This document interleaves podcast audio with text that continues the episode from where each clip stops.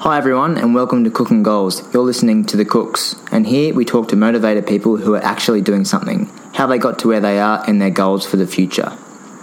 The aim of this podcast is to inspire people to create goals for themselves, to push towards and surpass them, whether it be small goals like running a four minute kilometre or big goals like owning a home. I want this space to be somewhere people can come for inspiration, to listen in on a great conversation, hopefully learn something, and in the process, create goals for the future.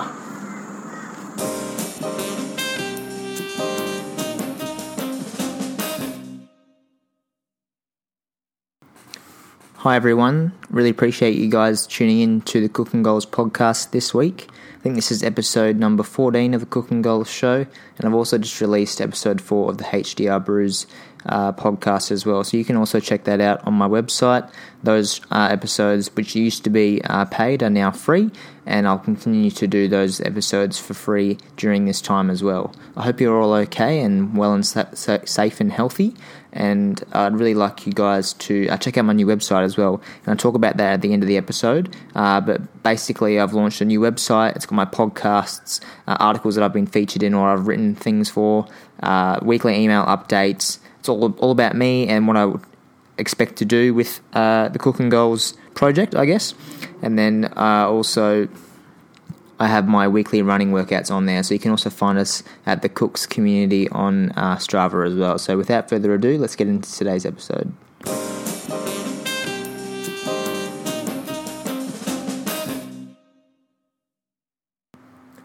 So today we talk to Callan Craig, an old friend of mine, woke human being, and dog lover. How, how are you, Callan? Hey, good Nathan. How you going? Yeah, good man. Yeah, really, uh, really productive day. I had a, a supervisor meeting and Yeah. stuff, and just got in terms of more of a direction with my PhD and stuff, which is good. But Oh, that's al- always good. yeah, also very stressful because it's like, oh, hang on, you you're wrong at everything. Do this. Yeah. Uh, oh shit. yeah, without- with- yeah, without like feedback. trying to lose your shit. You're like, oh, cool. Like, you know, it's good to have feedback, but it's also like, cool. I'm on the right, um, the right page, which is good. So, you yeah, said you had a bit that of is good. That is always good. you said you had a bit of a stressful day yourself as well. yeah, um, some pretty hairy clients. Had supervision though, which is good as well. Yeah, Um, with my supervisor, not as a supervisor. Yeah. Um, so it was good to get some feedback. Just be able to debrief a bit about some quite difficult clients and their situation as well. So yeah, and that's good to have fully that support. yeah, it's fully okay to have that. Um, I guess mentor or supervision relationship as well with someone who's like an employer, especially in the industry that Yeah. you're in, that we'll get into. Like, I know even now Mm. my my partner's sister works in this space as well, and she's like, "Yep, I still Yeah. like I'm only a year out. I'm not fully over everything. I might not get Mm. this right, or I might push them in the wrong yeah. direction. So you got to be super mindful of those workspaces Mm. to, to kind of know what um Sure. and you would know about that to kind of make sure you're making the right decisions or saying the right things. Yeah, yeah. Because it is always something you, re- you really, really do need to be mindful about, especially, um, yeah, because we will talk about it obviously a bit more, but in particularly in some of the areas I deal with too, it is it really is life or death sometimes. So Yeah. it's quite difficult to know. I don't really know what I'm doing, but um, like, it's good to actually have that affirming that no, you've done the right thing. Yeah, so it's and y- comforting. It's so like, oh, sorry, your time's up, the meeting's up. That doesn't work that way. Like, Yeah, no, hang it on, really like doesn't. it's more of a like a, It's- yeah. it's more of a like a life's up, or it's it's yeah, not, yeah, type, almost type of thing. So, I like to start uh, each episode by telling the listeners how we met or your first memory of me. So, if you want to think back, Ooh. it's a it's a, a a while now. Yeah, that would have been grade eight, partial class. It's gonna be Mr. Boys. Yeah, yeah. What a Holy time. shit! Yeah, we had a couple partial classes together from high school at Marymount. Um, Had a couple of classes together in general, really. Yeah, But no, definitely those first memories of grade eight going through Mr. Boys. Which he's actually passed away now, which is quite sad. yeah, super But, um, sad. Yeah, As young Jordans, that was a bit of a whoa, a bit of a yeah, strange moment. But yeah, I can particularly remember grade eight being like this partial teacher has it proper on for especially us two. I feel like we'd caused a lot of yeah, yeah. For a bunch of year eight kids, we weren't probably the Yeah. most um, tolerable of No, of Mr. Far from. antics. yeah, yeah, definitely. It was it was good fun. I did enjoy my time at Marymount at school and stuff. So we had some good friends Yeah. and family and things. But I feel as though, yeah, even thinking back to it, it's like, well, like I said, I asked you before about, you know, you did martial arts. Uh, you then you played footy for a bit, and then you started to umpire AFL as well. Mm. So that's kind of where we're a little bit maybe see each, Yeah. see each other on the weekends in terms of on the field when you're giving me a mark Yeah. or a tackle or Yeah. holding the ball and stuff. So Giving you 50 metres, yeah. yeah, yeah, yeah, yeah. Doing grand finals, making harsh calls, things like that. So Down at Burleigh. yeah, yeah. The fuck, the the Burleigh biff. Um, yeah. I actually went back to training a couple. Yeah, a couple of weeks ago. Or maybe a couple of months ago now. I was like, oh, really interested in, in starting up again. And then after like two sessions, I was like, these people are just not my jam. Like, yeah, like I don't, I wouldn't play for anyone else, but I also don't want to play with the Mm. people that were there. Like I, li- I like Yeah. some of the people that I grew up with playing, but you know, just the, I guess in terms of Yeah. the, um, Wrong sort of. yeah, just the crowd, you know. Yeah, yeah. As well as yeah, like it's different things, different lifestyle choices that Yeah, you make and stuff sure. like that, you know. Um, Yeah. So it's interesting to see that, especially when you go back to something that you used to love. And you're like, oh, well, actually, it's not for me anymore, and you have got to be comfortable with that. So Yeah, Um, it's a big journey. It's difficult to yeah let go of something that was quite fond and and really something that was quite special, and you're quite good at too. Yeah. Oh, so you go back to it. That ah, whoops. like, Yeah. Not anymore. So Yeah. Definitely, it's a big readjustment and quite difficult to yeah come to terms with it for sure. And so, how did you feel going back to martial arts ten months ago? Um, that was great. Had a a long break from it. It's been a really big part of my life for quite some time. Probably been of actual time doing martial arts. It's probably been about ten, if not even more than ten years in total. So I've done a lot of taekwondo, done a lot of mixed martial arts, Brazilian jiu jitsu. Did a stint in Thailand for a month in training as well. So I've done quite a lot of martial arts in general. It's really great. I talk to clients about it too, about doing martial, like for their children to do martial arts and teach them just discipline and respect. It's quite a, it's a really lovely space if you get to, if you find a good club and if you find the right reasons for doing it too. But for, for me, going back into it, it was, yeah, it was really good. It's really fun moving your body in those ways again and being able to, yeah, it's quite surprising too how much you do remember from just muscle memory alone from yeah, different techniques to even your reaction time to hand-eye coordination. It's something that surprisingly, uh, for me anyway, I to lose too. Maybe because I did start from it from so young, so it is it really was second nature to me to go back into it. But yeah, it was really great, really fun experience to have gone back into that space for the time that I did. But now with COVID and Yeah. everything happening too, that's definitely not happening. Yeah, well, that's really interesting. You say moving your body in that way again. Like I, I just really Yeah. miss like kicking the footy or just taking a mark or um, like just playing playing with like a, an object, like a ball or a frisbee or a cricket bat. Mm. Like Mhm. rather than just in the gym, it's a lot different when your goals are focused on say fitness or physique or strength. You're not, Yeah. you're not, it's like Yeah. it's it's fun and you enjoy it, but it's not that Mm. it's not that running around competitive fun that you'd have Yeah, different. Yeah, that competitiveness to it for sure. of like yeah. a of like a sport of like a sporting arena or sporting field or something like that. So Yeah, it's interesting. yeah, no, definitely, definitely. So what we're going to do now, Callan, is just get to know you a little bit better. I, I, I know you, but it's been like Sure. five, five, five years now, and for the listeners who don't know Yeah. you, so if you just want to tell us a little bit about yourself. Yeah, so obviously my name's Callan. Lovely to meet you all. And I went to school with Nathan through Marymount, and I went to Griffith University and studied Bachelor of Psych. Completed my undergraduate degree, and now I work with Relationships Australia in areas um, around domestic violence, child safety, trauma.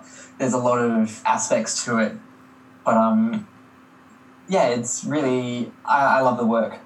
It's something I'm really quite passionate about too. Is around um, the whole feminist perspective on life, really too, because there are still a lot of inequalities for women uh, internationally, and still especially in Australia too. And um, yeah, it's a really really fantastic organisation, which I yeah I feel quite lucky to, to be able to work with and to be able to work for as well. That's awesome. And, so, And- so where, yeah. when, when did you start there? It's, sorry, sorry if I cut you off Um, too early. Like, did you want to? Um, yeah, so I've been working there for about 12 months now with this organisation with Relationships Australia. Historically, have done work in um, drugs and alcohol too, and homelessness as well. So, yeah, quite a lot of different areas that I have worked in, but mostly in around yeah addiction and people who have been impacted of uh, mostly around trauma, really. Yeah, difficult area, definitely, to when you're like, yeah. um, and definitely confidentiality and things like that come into things as well. Like when, when Yeah. you're talking about your job and stuff. So we won't go too deep into it. But Mm. you mentioned inequalities in terms of um, feminism, and females and stuff. Did you want to elaborate Yeah. on that at Yeah. all? Yeah, for sure. So, um, something I found really within Australia too, there are a lot of um, social inequalities in a lot of aspects too. If you know, if you look at the First Nation, the Aboriginal, they like statistically speaking, anything that you can measure in terms of like a social construct, really, they are significantly disadvantaged. Whether it's um, life expectancy, education, incarceration rates, suicide, anything you can think of that is that could impact someone, it is statistically significant more for Aboriginal people, and it's still something that's so taboo to talk about. Is around um, how we have basically mass genocided their culture and really kind of um, taken away their land, and that kind of then goes into how we're treating the environment and everything else like that as well. So that is definitely one aspect to it. Um, and particularly too for, for women in general, there is still within Australia for sure uh, really quite a, a male dominant society, quite a patriarchal society too. If you look at people in power, mostly statistically speaking, they are white men as well.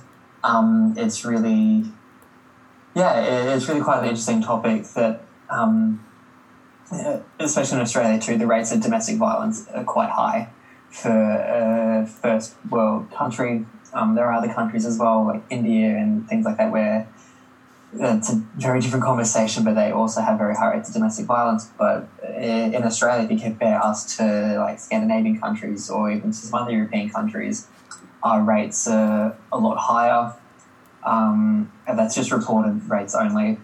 And yeah, it's something I'm quite passionate about too, domestic violence, because it is something that's viewed as like a, a civil matter. So, for example, if we were playing a game of footy, we had a fight, it's kind of it's like oh that's normal, that's fine. Boys will be boys. That that happens in sporting environments. But if that was the same incident on in the street, for example, if I was to punch you in the street, no, that's not okay. That's assault. You'll probably get criminal charges for that. If say we're in a relationship, a same-sex relationship, for example, and I hit you in the home, oh no, that's a civil matter. That's just between you two. Here's a piece of paper, a domestic violence order to say you won't do that again. And if you keep doing that, then you might get in trouble. So it's really quite different. For the same act, it's viewed very differently depending on the situation, Mm. which is something that I'm quite passionate about. That no, it's like it's something I mentioned in football quite a lot too. Going to tribunals if someone if it was for strikers, like no, if that was in the street, that's assault. You can't kind of turn a blind eye to it because it's in a, a sporting environment. Same for in you know, there's all these laws about king hits and things like that. Like that's we know like one punch can kill, but again, if you remove that and take it to domestic violence, it's like oh, it's okay. Yeah, they're, they're in a relationship. It's fine. So it's really quite a yeah. Touchy matter, yeah, of course, yeah, and that's even like Yeah. It's interesting to say that the way I look at that is like there's say it's like you got a table and you've got one um, like title and you got three different columns Mm-hmm. and that one title is like a, you know X punching Y, but they're all different Yeah. columns. It's like well it's the same. It's the under the same It's the same title under the same title. And for someone who doesn't know about it, but For like sure. you could put the same con um, concept in terms of uh, like for example rape. Like if you grab someone's you know ass Mm-hmm. or balls or something on the footy field, you can class that at like if it was something that was um, uh, Yeah. not an accident, you know, and done on purpose, and then it's like you did that in public. That's like you know, uh, public assault or rape, and then it's like if you did it in the home Yeah. and it's no consent, it's the same thing. It's like Mm. it's like, oh, hang on, Mhm. why is there three different titles for the exact same thing? So that's a Mm. really interesting point that you bring up.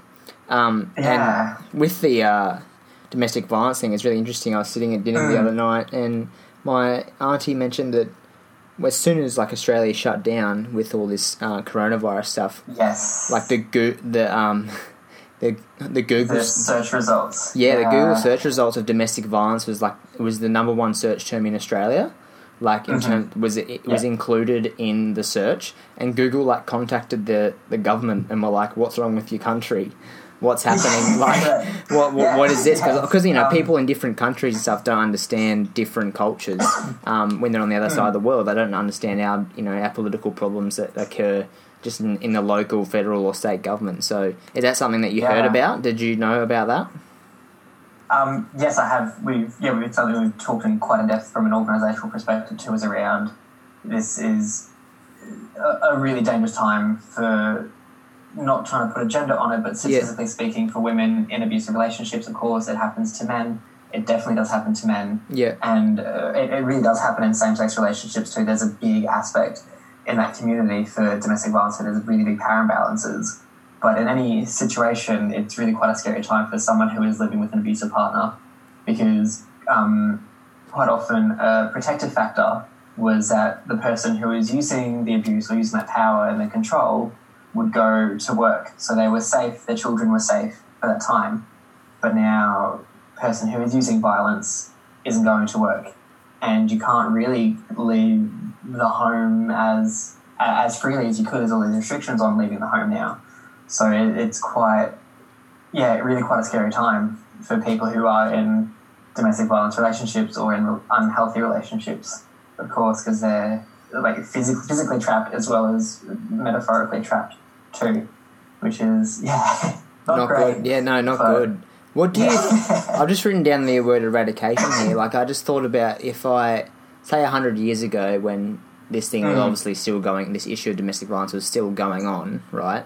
But it Mm. wasn't necessarily talked about or in the media. That there actually wasn't any fucking media, maybe a newspaper. But you know, people were born into these environments, into the world of the same problem. Say hundred years Mm. later, in say 2020, it's you know it's uh, it's in the media. People know about it. It's more spoken Yeah. about.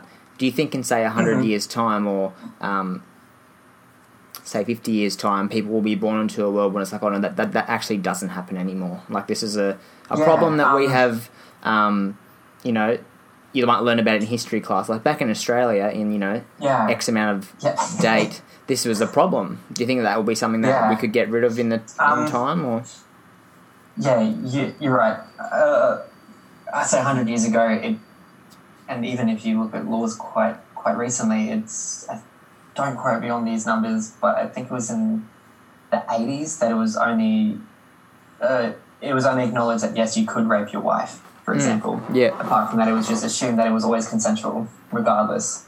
So it's only been quite recent that has happened. Um, hopefully, in, in the future, that it will be like because at the moment you're right. There's a lot of awareness. People are being you know, they're having. It's in the media. It's quite not as taboo to talk about, and being more normalized that that's not an okay situation.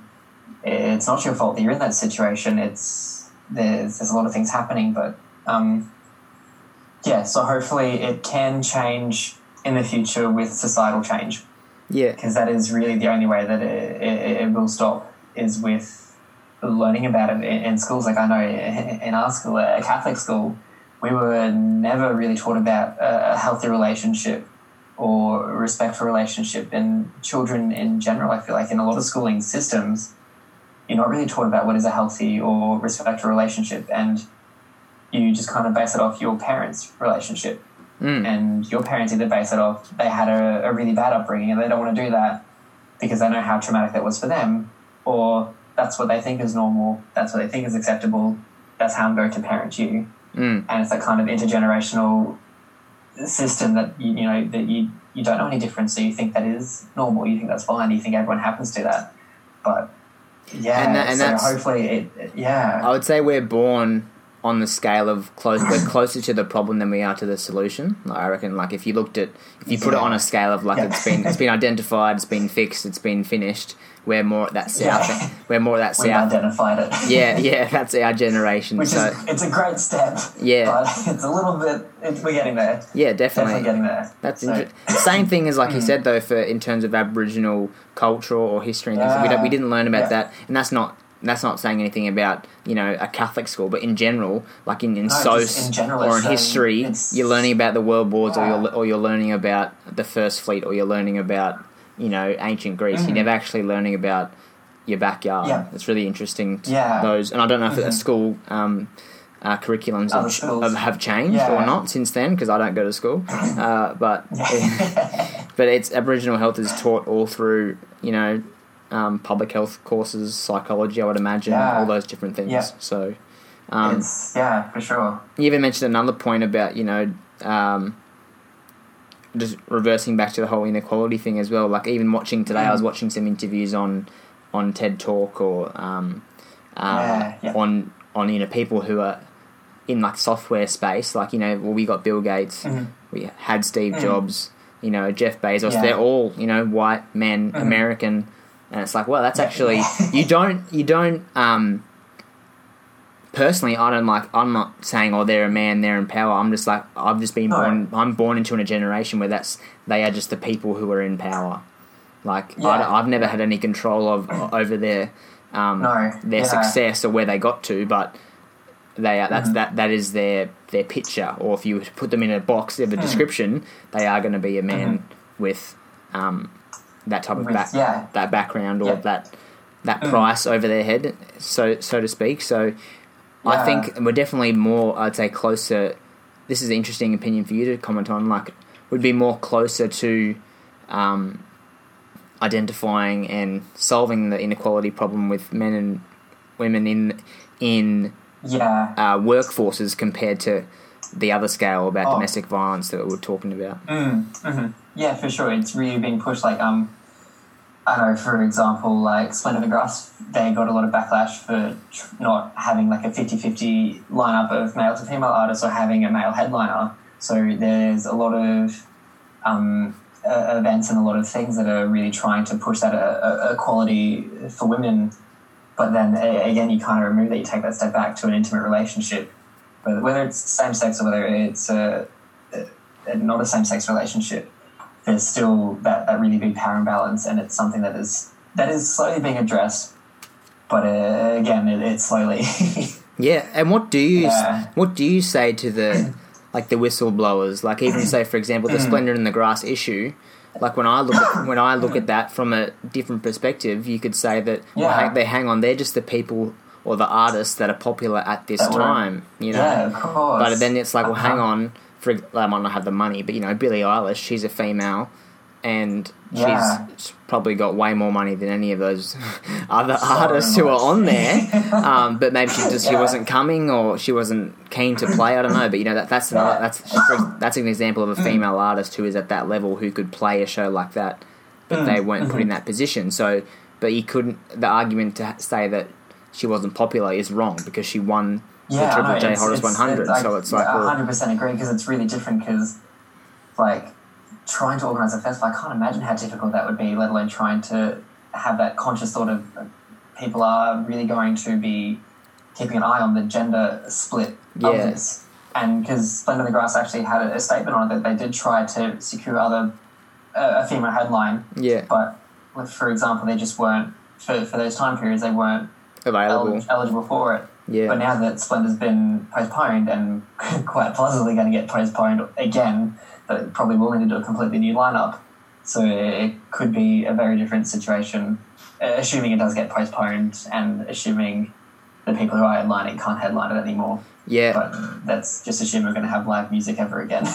Yeah, yeah, I had um, Yeah. I did I did have a ticket. I'm very thankful that I got my refund. Um, Yeah. it would have been great to go to, but unfortunately, yeah, the time, sure. the time that we live in, not for now. yes. No, Um, not, not yet. Now, the reason I mentioned the term it's not my favorite term, but it's the only way I could describe you is woke.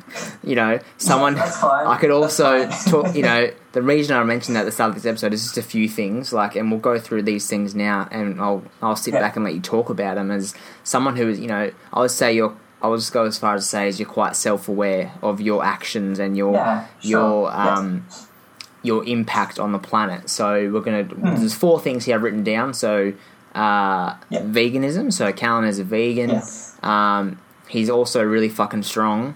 Um, and he's hitting PBs all over the place, and that's really interesting because I'm a, I, I'm sp- uh, a dietitian and also in uh, interested in sport nutrition. Uh, plenty of plants around his house, so he knows how to water a plant and not kill them, which is great. and then also, he's a waste warrior. Oh, that's like not the most fantastic Yes. term to use, but it's something that I'm very passionate about, and I think that we can talk pretty well on in terms of Mm-hmm. Yeah, for sure. Always picking up rubbish. I always pick up rubbish. Like, Mm-hmm. you don't say it's not mine. It's like, hang on, well, the earth's yours. Just fucking pick it up. Um, yes. It's different now For with you know touching things and hand sanitizer, but it's still important. So Yeah. I think we'll just we'll just start with the first one, Callan. So when did you when did you turn? Because I know, I know, and I was in your boat. The whole tuna rice and frozen veg gang. That was that was a real thing. Mm. Yeah. That's the best. Yeah, that was the best really thing. Real. Tuna, chicken, kangaroo, salmon, Yeah, animal products anywhere and everywhere that I could with every single meal, to be honest. yeah, exactly. Um, yeah, so I've been vegan for maybe two years now, yeah, give or take, and was vegetarian six months prior to that. Um, it did kind of, I know this is kind of going, side's getting around, but it, it really did kind of stem from trying to reduce my impact in waste, for example. So I started off with a compost bin. I was like, cool, I'm going to really try and reduce my food waste. I'll start with that. And composting's a super easy thing to do. It, if you look at greenhouse gases and food waste as a whole, I think you put a post on it recently on your Instagram that food waste is a massive aspect to greenhouse gases. And there's lots of aspects to food waste. There's um, from the pr- production of food, there's, the supermarkets have really strict guidelines of what food is appropriate and isn't appropriate, so then it gets tossed out there. Um, so then you get the food at the supermarkets, it's usually wrapped in plastic or in styrofoam or has some packaging to it. And then you take it home, you either eat it, and there's some food scraps which get thrown in the bin, create methane in landfill, or you don't eat it, you throw it out, it goes in the bin and goes into landfill and creates methane. So it, it doesn't matter how you try and look at it, there's always going to be waste to it. So I was like, okay, how can I reduce my bit of what I can control? So, okay, I'll, I'll shop at farmers markets. So I, I geographically more or less know where it's come from. And then I'll try and make sure I know at the end of the food's lifestyle, uh, life cycle rather, that I have some control over where that goes. So I got a compost bin and got a worm farm, and it's really good for plants too. the compost juice and the worm juice. So that's one way to keep plants alive. Yeah. it's like steroids for plants. but, um, so it really did come from trying to reduce um, my waste as a whole. So okay, cool. Now, but the food waste underpacked, I'll try and go for um, plastic because I started doing a lot of research into plastic and the production of plastic because you don't use that. It's plastic. It's it's there, but it's uh, it's from oil really. Um, the production of it's awful anyway. Um, so really came from trying to reduce my plastic, and I was like, okay, I'm still I'm going to the bulk food shop now and buying um, oats, for example, but I'm still going to the supermarket and buying my delicious steak that's in styrofoam wrapped in plastic. So I was sitting, like, morally, it was sitting not okay for me. So, like, okay, let's try and not eat the steak that's really tasty, but it is wrapped in plastic, it is wrapped in styrofoam. So I thought, tried to stop doing that. So, kind of within a, a week period, really, went from eating meat and dairy to not eating meat at all, and was still eating dairy and eggs. Um, which morally, it's not okay with me for a while.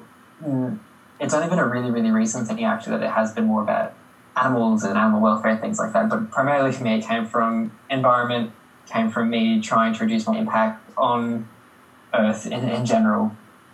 And it's just kind of snowballed into what my lifestyle is now of basically plastic, basically zero waste, um, try and always advocate for people to make changes in their own time in what is sustainable for them long term. Um, like even for me, for example, at home I'm very very strict vegan, but at work if there's a cookie, I'm gonna eat a cookie because it tastes really good. Yeah. I mean, it's not necessarily about being perfect, but just a where where you sit okay with it. That is what you can do financially, morally, and in a healthy way too. Like obviously, if you have some physical health concerns, and you can probably comment more on this. Like maybe plant based won't be the best for you, but because if you don't have if you are struggling to meet nutrition for like your iron or whatever, or B12 for example, and you are needing to take a lot of supplements, then it, it can be more efficient eating it from animals, possibly. But for me, I found it's really worked for me to be able to sustain my lifestyle and uh, physically sustain my lifestyle and to morally and, and mentally be able to be like, okay, I'm content with what I'm choosing to do and how I'm choosing to try and control it to the best that I can as well. So I kind of went off tangent. a No, little that's bit, good. No, But that's keep- where it's kind of come from. Yeah, plant based kind of stemmed from uh, trying to reduce my impact on the environment. But now it really has from watching more documentaries and doing more research into it. It, it, it definitely came from environmentally first and foremost, and now it is really like yeah, animal welfare is quite. It's not good if you if you started to do some research into it. There's lots of documentaries now which are free to watch, which yeah, it, it really does challenge your thoughts, which can be something to which didn't sit okay with me. Some people it sits okay with, and that's fine. That's them. That's where their morals or their boundaries or their whatever word you want to use for it is Mm. at for them at that stage of their life. But for me, it wasn't okay with me. So I was like, yeah, cool, I'll change it. And I did, and I love it. Yeah, awesome. yeah. I, I, that's really cool to hear someone, you know, and I really appreciate you sharing like what you you've gone through in terms of Mm. you know going to the gym and you know eating tuna and rice every three me- four or five meals at times a day and then you know moving to vegetarianism and now vegan. So that's really awesome. And i'm i'm more on your path as well as i was um, i'm vegetarian now for like th- three months straight. Like i've gone like last year i tried like probably like the last two years i've tried very hard to be vegetarian but you know family dinners Yeah, or christmas hard. and all that It's shit. so and it's like well you know Yeah. this if i'm not like if i'm not putting the foot down i'm going to continue eating meat. So i was like you know what next year Yeah. i'm just going to um, i wasn't around at my partner's house because she was away overseas and i was like well i'm not in the environment to eat meat and my other family members were away over on holidays as well. I was by myself. I was like, well, I'm just going to do what I want to do, and that was just yeah, Yeah. full vegetarian. So, um, and I've been able to Awesome. sustain that since since this year, which I'm really happy with. But it is something that you have to look at your, for yourself, you know. And I'm really glad that you mentioned Yeah. that it's, um, you know, it works. This works for me. I'm doing this f- for what is value. Um, what what is Yeah. I guess what do you call it? Um, uh, not valuable for you, but what is like viable for you. Like if you got six Yeah, kids to feed, like and they're and they're all in the ages of two, between two and ten, and you have a vegan lifestyle, that's probably not the smartest decision to make. Um, I and mean, if you can manage it, that's Yeah, epic. yeah. But if not, if there's if there's allergies, if there's all these other aspects, then it, it's really difficult to do. yeah, definitely, it- as well as going out, going out and It's stuff well. difficult to do in a healthy manner. Yeah, yeah, exactly. Like you can eat two Yeah. minute noodles, you can eat two minute noodles and and You can like eat your Mi Goreng and Yeah. pork meats all the time, but this is delicious. yeah, But it's probably not Not the great. most sustainable and price um, savvy way to do it. Yeah, and that's even. no. um, especially like you said with performance and things like that as well. Um, Mm. but if like for example, if you had a soy allergy, or if you if you had like a high, if you had a like if you were uh, irritable bowel, irritable bowel syndrome, you couldn't eat a high amount Mhm. of certain type of carbohydrate. There would be Oh, reasons for you. There would be reasons for you not to go vegan, for you to survive as a Mm. human. So things like that um, do come Yeah. into play.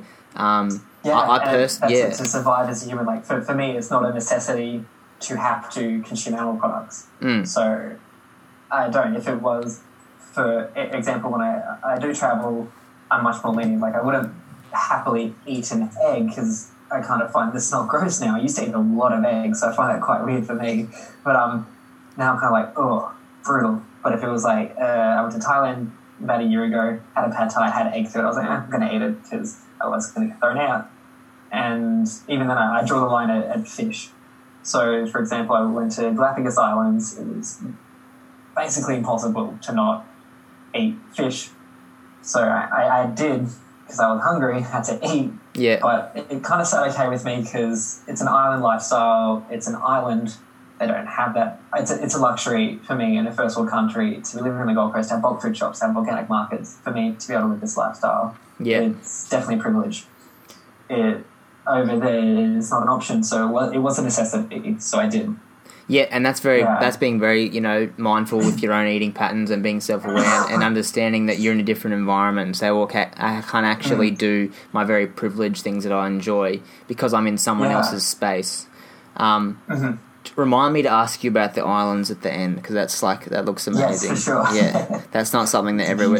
It's not somewhere that everyone goes. So, um, No, in terms of your training, so you, you were doing uh, option number two now. So you were doing uh, Yes. previously doing bro split type stuff, and now you've moved to more of a powerlifting style.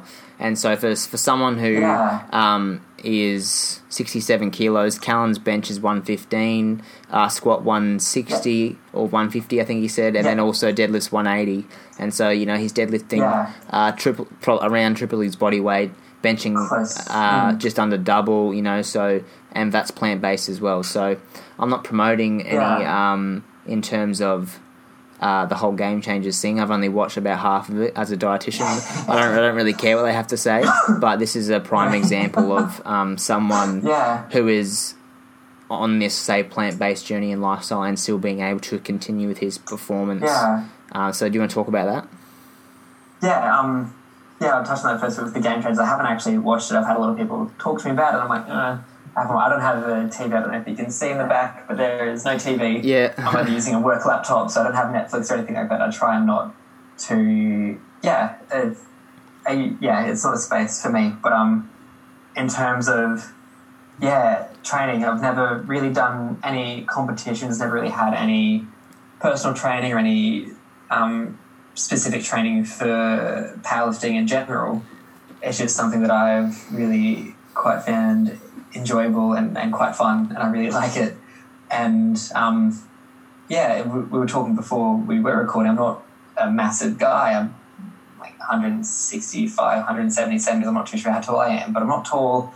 I'm not really big, Bulk, yeah. I guess. Um, but no, for, for my size, I'm quite strong as well. Um, and that was something I was really concerned about was losing strength, transitioning to a more environmentally friendly diet than the one I was eating. Um, and so I did a lot of research, and a lot of the things I did find was that, you know, if you take it to like a really simplistic approach that, yes, everyone knows eating fruits and vegetables are good for you. You can't eat too many of them, so like, okay, that's kind of a fair point. Then I kind of like looked into a bit more of like protein, protein, protein. Because like always eating my like eating my kangaroo, eating my sweet potato, eating my beans, broccoli would be really quite strict on uh, clean Mm. eating for that type of diet would and so I was like, okay, how can I do this by taking the really easy protein aspect out of it? And that is something that is still I'm, I'm still mindful obviously about protein intake, but it's not a priority really. Mm. Um, because I guess plants, well, they do have protein, and even that's like uh if you look at like vitamins and minerals and stuff, they're so nutritionally dense in that aspect, like mushrooms or um, legumes, lentils, chickpeas. They're all some really nutritionally dense food and really quite. They can be quite tasty too, depending how you cook it. Like I mentioned, meat's quite tasty, but if you're having kind of meat on its own without any sauce, without any seasoning, like I feel like for me, it doesn't really have much of a, a taste. Yeah. Um, it's more of the things that you cook it with, the seasoning, deep frying, um, having it with barbecue sauce or whatever. It's there's other things that give the, the flavour. Like yes, there's like a charred brew flavour and things like that, or a roasting flavour. But uh, again, it's something that can be quite easily had by not eating meat in itself. Mm. So it was something I was really quite mindful of because gym's been a big part of my life for, or ex- physical activity has always been a big part of my life. Gym has been for maybe since the end of grade 12, started to get into a, a commercial gym type of environment. And I was, yeah, really quite happy with my progress. And I was like, okay, how am I going to tra- transition to this lifestyle? First couple of weeks was pretty rough. I felt really hungry. I was trying to learn how to cook again. Um, but now it's just second nature. It's quite easy. Mm. But at the time, it was really hard, that first transition. Um, I didn't find any necessarily changes into my performance in the gym. I felt a bit more fatigued because I just didn't know how to eat again on how, how to recook, how to eat. Um, so it was a bit of a journey, but now, a year and a half or two years into that journey, it's awesome. I found my recovery times uh, really significantly less as well. Um, performance in the gym, people are always really surprised when I tell them I am vegan because they're like, "Oh, that's kind of weird." but no, it's something I'm quite, quite, uh, especially being a male and being vegan too. It's Mm. quite, I guess, there's quite a stigma to it. I guess, but um, yeah, going back onto it, being plant based and going to the gym, I found it coincided really quite easy. It was a really smooth transition once I got the hang of it, and it was really it was really enjoyable to know I was getting stronger, I was sleeping better, I was feeling physically like mentally feeling better too. It's like okay, I'm doing this and not hurting as many things. Yeah. So it was kind of a really quite a wholesome uh, approach to a big part of my life, which I was happy that I could still maintain that and still be able to progress in a way from exercise perspective anyway. There was still an increase in performance too, which was yeah, it was something I've, it's really been quite fun Yeah. and quite rewarding to, to do for sure. When did you start doing powerlifting? Um, that's a good question. Probably would have been when. Let's think. When I went, when I started up at Snap, that's what I was. How do I do a deadlift? How do I do a, a bench press? Um, so probably been. I guess I would have graduated 2013. Probably started the gym around then. I've been going to Snap for maybe maybe about four four-ish years now, four and a half years Yeah. been yeah going into powerlifting sort of type of training. Not specific. I'll still do like yoga and things like that too. But um, yeah, for those the, the three main or four main lifts, I guess, are like bench, um, deadlift, squat, and overhead press. Been really focusing in on those for yeah probably about a three or f- a good four years now. Yeah, wow. That's awesome. And that's that's such a different um in terms of volume, are you uh, like doing a push pull legs or are you doing a squat bench dead twice or Um, yeah, so I'll try and gym. I usually try five times a week, and be yeah one deadlift, one squat, one bench. Um, so yeah, we'll do a back, a chest, a shoulders, and a legs basically. yeah. Um, so at the start of the week, I'll be like, oh, if something's sore, I'll train that later on in the week, or if it's just I've had because sometimes I have two consecutive days. I'm like, okay, I'll go to the gym. What am I going to train? It just depends how busy it is. It's not a really strict routine of okay, every Monday it's going to be chest, or every Yeah. Wednesday it's going to be deadlift. It, it really just depends on how my body's feeling and what the environment in the gym would allow me to do for what I'm wanting to train as well. So it's quite a, a fluid um, training schedule. It's not it's not really strict. It's not really okay. I have to go to the gym for this amount of time. It's really trying to listen to my body. If I'm sore, it's going to be not as necessarily a heavy session. Still, it's all right. um, it's not necessarily going to be a really heavy session. It'll be I'll go more reps or something, but I will try and do lead up into a one rep max week and then do 80% or 75% with multiple reps and then do a week or two weeks of quite higher volume and quite a lower weight. So it's not a really strict routine. It's quite fluid, but it's something that for what I've been able to do ha- has worked Yeah. if I was training more strict, if I was training more, more, more specific training with coaching and things like that, I'm sure, yes, definitely it would be. Or if I was using a weight belt, or if I was using straps, that it would definitely make my lifts more. But that's something I've never trained with. I've never trained with a weight belt. I've never trained with straps. I've just never used them. yeah. As well. Like, not that I feel like it, it's cheating or not that it's it's anything like that. It's just something I've never learnt to use, so I've never uh, adapted that into my training either. Mm. So it's yeah, Yeah, and you know, and like you said, you know, being fluid is really good. Uh, there's a few academics that I speak, I talked to at uni, and they used to powerlift, and he said, you know what, having more of a, Mm. they've, they've shown that more of a, like you said, a fluid um, uh, Yeah. training cycle in terms of like focusing on speed one week and then focusing on hypertrophy the next, and then um, power, Yeah, power yeah. one week over the month. You you. It's one more stimulating for your brain because you're doing different stuff, but also your the your training variety is providing different types of stimulus to the muscle, and then. Mhm. from there you're gonna probably get similar gains or more compared to doing like a very strict. Um, trying to hit PBs every week Sure. type thing because then your fatigue hits in, central nervous system. so much, then you miss. Yeah, it, Yeah. it does. You're right. The central nervous system just overloads and Yeah. you just uh, wrecked, and you can't train as much. yeah, So it's yeah. So there's a, I'm going to do a shameless plug here, but um, Ma- Matthew Bourne, he does a, he did a bit, he he uh, he's on one of the podcast episodes earlier. In you can look at that on Spotify or uh, on iTunes, and he he looks at hamstring injury, but he was a powerlifter, and he said that you know, think that that type of training is becoming more. Um, interesting rather than just sitting there eating a pizza between reps or sets, you know, because these powerlifters are big guys Yeah. and they're lots of rest because they're lifting lots of weight, Yeah. you know, things like that. So it's interesting. Um, Hmm. Now the plants, I'm I always kill plants. I don't have many. When I move to Yes. Melbourne, I'm moving to Melbourne this year. So when I eventually move down there, I want to get like a, Oh. good a good couple of plants, a compost, all Yeah. those type of things. So I'm most likely going to be in an apartment. Um, Yes. so tell us about your plants. You've got a few. Yes, I've got um, probably.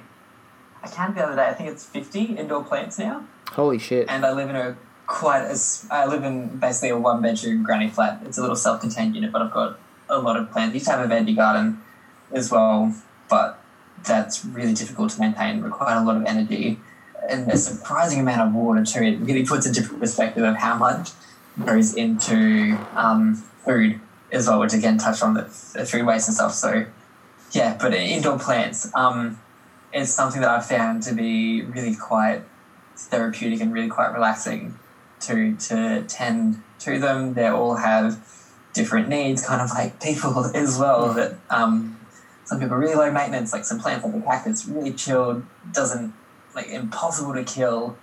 But some plants are, are really delicate and need a lot of attention, and it's something um, learning more about is yeah, it, it's really interesting too because if you killed an indoor plant, which most people, everyone has, has had one, it's probably not your fault.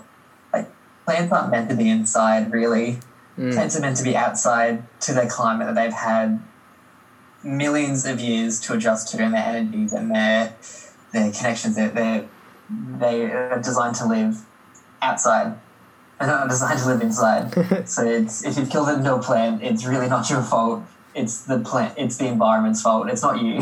Yeah, So it is something that does require a lot of trial and error, and something that will be really climate specific and really plant specific to um, which plant in which area. And there's a lot of trial and error, and it's something that you'll will get complete information on everywhere. So if you found a plant that's happy in that spot, leave it in that spot, and it's probably very happy there.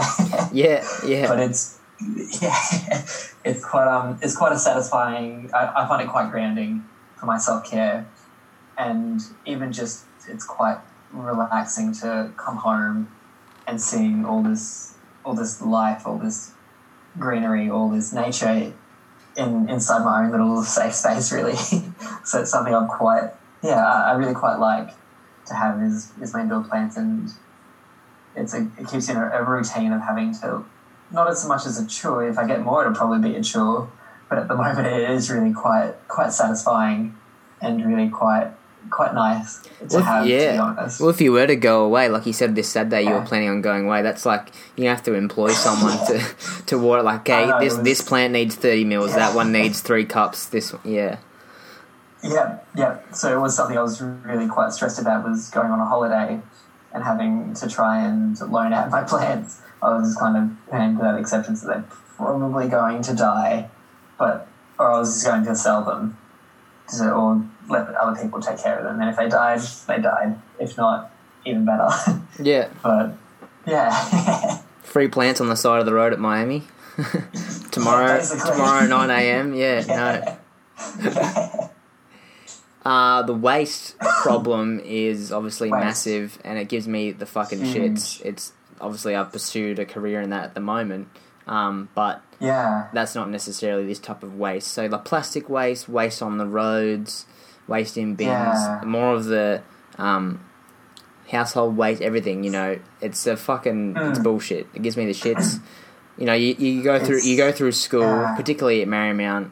Don't litter, you get in trouble. Don't litter. There's a bin right there. Like, um, Mm-hmm. we're on the ovals every day at school. People litter. It's like I don't understand completely. the like the Yeah. brain pathway for you to drop that on the ground. Like that Mm, doesn't make any sense to me. Like, and so No. I would imagine your frustration as well when you see the same thing. But then there's It even the problem of like I, and it's probably it's not. I wouldn't say as selfish as saying that, but like if I was to pick up. You know, more than three pieces of rubbish every day. I could be out there until I died because there is that much to pick up. Yeah. Like I wouldn't Yeah, get, I wouldn't sure. get to my dinner. I wouldn't get to go to sleep. I wouldn't be able to read No. my book or have a shower because I'm out there picking up every dickhead's rubbish. Mm. So Yeah. I do try pick up my three for the sea, but if I see you know four or five, that's Yes. fine. But I can't be out there picking up fifty bits of rubbish. Um, I'd, lo- I'd love to get like a, a claw and like and Mhm. locate Yeah. like like an hour Especially on it. Yeah, like locate like an hour on a Saturday and just pick stuff up. Mm. Um, that's Yeah. something I'd like to do. But what's your your opinion on the waste that we have? Even you know, like the Gold Coast is a beautiful place, and we have council members, and we and we have Yeah. you know the beaches and public parks and Yeah. stuff, and people are just idiots. Mm. Yeah, no, pe- people are idiots. People, um, I don't know if it's people are like actually. I, I feel like it's more around awareness as well. Um, people are really, really disassociated from. Oh, it's plastic. I'll throw it in the bin, and it's gone. It either ends up in the waterways, or it ends up in landfill. Either those situations are really bad. Yeah, Um, and again, if you're looking, I'll, I'll talk exclusively about uh, ocean plastics, for example. If you have a like, um, most people probably do know about how bad plastic is in the ocean. Something that is probably not quite as well known for people who haven't researched into it as much because it's not as commonly talked about is around the waste that industrial fishing has had in, in general, from, from ghost nets to ocean dead spots to um, agriculture runoff as well.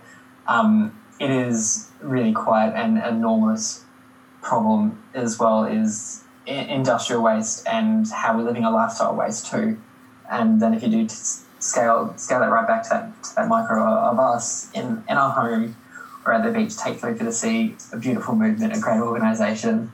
Um, is yeah, people can you know people can do as much as they can do in in the environment that they can do. If your uh, systems, for example, um, like in overseas countries where they don't have waste facilities, whether it's for you know like sewage waste or for waste of products, then they don't have an option. They don't have that yeah, uh, they don't have that possibility. So they do just throw the ocean. They do just throw it into the river. They do just throw it into the environment, which always ends up into the river as well, which ends up into the ocean. So it, there are a lot of ways that that plastic does end up in the ocean, and it's great that there is people who are trying to make that mindful effort to reduce their waste, to to pick up waste that they see in nature, which is awesome. But again, if um, it's something that we talk about in I know this is kind of going really off topic, but in, in my work around trauma, we talk about um, root causes. A root cause is a trauma, which usually does lead to addiction or usually does lead to a mental health concern of some area in some sorts. The root cause of an addiction is trauma if you're just addressing someone's addiction, you're not addressing the root cause, they might be okay from the addiction for that time being, but the root cause is still there. So it's still going to have that problem eventually. That's the way I kind of view it in um, a more uh, in more of a plastic way. That that root cause of it, for example, for ocean waste, most of that root cause is from the fishing industry or from animal agriculture runoff as well. So I've got, okay, for me, I'll go to that root cause. I will do that. That is the biggest impact I can make for me, myself, is by not uh, participating, by not supporting, by not uh, engaging in those types of organizations, products, or areas that do contribute to that on a massive, massive scale. Whereas, again, bring it right back into what you yourself can control. It is, yeah, going to the markets, bringing your reusable bag, bringing a straw. There's those small things, but then there's the big things too. It just depends on how, uh, where people are willing to draw that boundary for themselves of this is what I want to do. It's it can be easy to do some really small things, which do definitely make a positive impact, and it does cause the bigger companies to change too about people who are being really mindful about recycling, um, having recyclable packaging, for example, or um, having more of a, a, circular economy. So it is um, refilling of produce like um, bulk food shops or organ, or shops like Lush and things like that, where they do really emphasize on please bring back this container, we will reuse it. So there is a, a lot of aspects to it. But yeah, for me, I went to that root cause. Like, okay, this is how I'm going to address it, and then how can I address it for me myself too. So that's where it has kind of come from. Yeah, really trying to reduce my plastic and, and to really try to raise, uh, have that conversation about people, or to people rather, about how you know, have there are these things that, that are happening where the and even um, for, for veganism, I found that something that people are always in agreement of is yes, there is too much environmental destruction, whether that's for plastic or whether that's for um, clearing of land in the Amazon or for palm oil and things like that. So people do have there's definitely commonality for everyone that someone does feel like yes, I agree and finding that commonality and trying to work with that too. So it can be quite an overwhelming thing for people who are looking into the environment and it really does create that existential crisis to yourself because you look at someone who throws out a cigarette butt, especially recently with all the fires, you're like, what the hell are you doing? What are you doing? Yeah. so it, it, kind of is, yeah, there's only so much you, you can control and it's trying to find where, uh, of what you're okay with too. So if it's not okay with you, then that's not okay. But if it's okay with you, mm. who am I to say that no, being a vegetarian is wrong? You're still supporting murder of chickens, of rape, and blah blah blah blah. Yeah. That's not. That wouldn't be. I found that really uh, argumentative or really. um yeah, if you down. if you want someone to change, attacking them is not the right way to do it. Like no, and like you said all. before, it, like it, doesn't work. It just gets people angry and they yeah. a band like, no, fuck you, you're challenging me go away. Yeah, and they will ne- they will never take their own yeah, yeah, they will never take their own action. They'll just react to you and say, "Well, he's doing this to piss yeah. me off, so I'm gonna I'm gonna piss him off by eating all the meat in the world." You know, like yeah, it's really um, I like what you said about you have to um, rather than like like helping people, like telling them and it's really hard because I'm trying to work in like obviously food waste in general is a whole entire behaviour yeah. change for a hospital institution oh, to, to change something that is like they've been doing for hundreds of years or you know since the organisation's been open and me some dude with a, a, a, beard and white glasses is coming in saying you know no you, you are doing this wrong. Like that's probably not the yeah. best way for me to go about it. But if I present them the information hopefully I've done the best I can to eventually plant, mm. plant a seed, so then in X amount of years they go, oh, you know what, that kid was right, and let's do this. Mm. Um, mm. But it's very, it pisses me off in general because I come from an authoritarian view. Like, I don't want to not be able to go outside like at the moment because it's the law. But but you shouldn't. But you shouldn't litter. Like you shouldn't.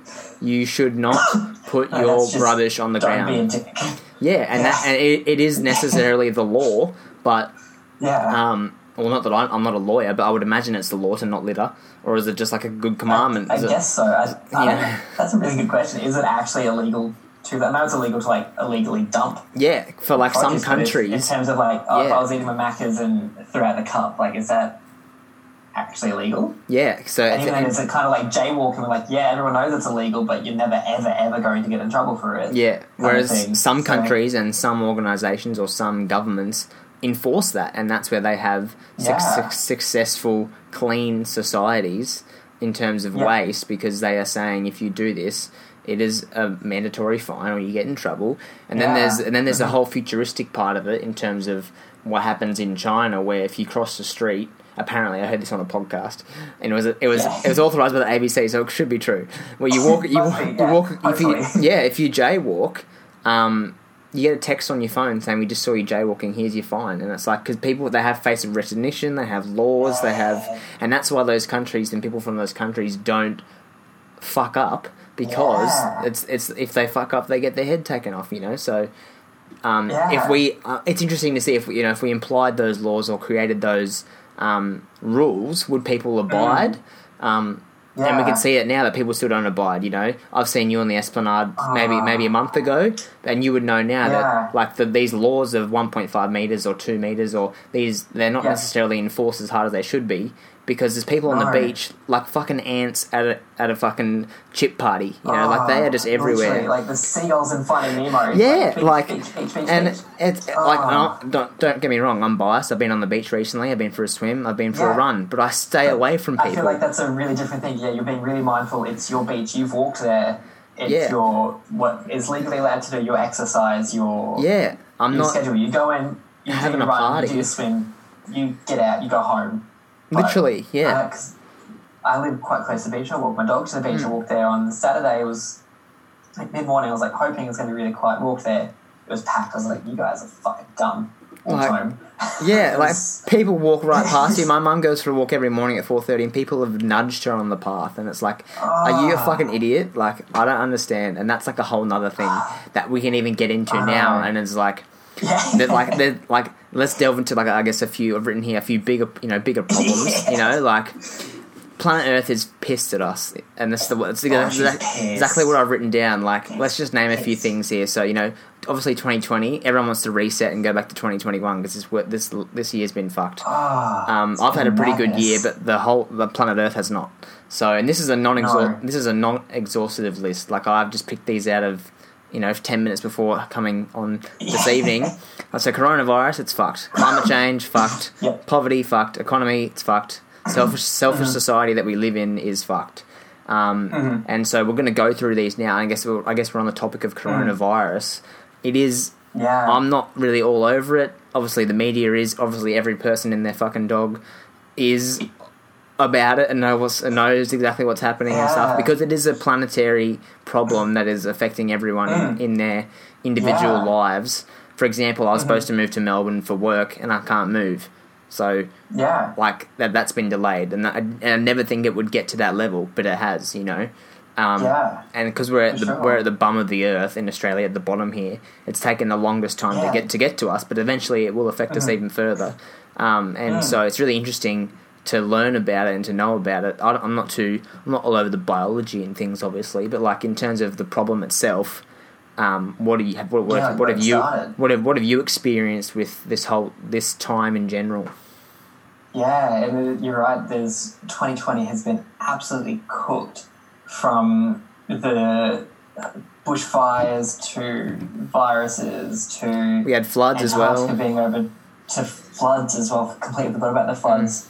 Um, yeah, Antarctica recording multiple days over 20 degrees Celsius to um, even just yesterday it's been confirmed that the reef has undergone its third mass bleaching in five years and this has been the most significant one where each like section of there's three sections of the reef from my understanding and each section has had it has had reported bleaching and it's the first time it's happened and Yeah. it's the third mass bleaching in five years too that's another thing. And then even then from uh, the virus, it is yeah really interesting. You mentioned the economy too. It's really interesting how much the pandemic is impacting the global economy and how I've kind of taken a step back looked it. It's people are now only buying necessities and what they need to live. It's not people are being really extravagant and going on holidays, which aren't a necessity, which are really great to have, but not a necessity. It's not a necessity to go down to the shops and to buy all this these goods, these consumer products. And now without people having to buy or without people not being able to buy these luxury items, Mm. the whole economy is crashing. So I feel like it's kind of been based on the economy based on greed, really. Yeah, it is. And I mean, it's really sad, of course, that people have lost their jobs, and it is really impacting everyone on a global scale.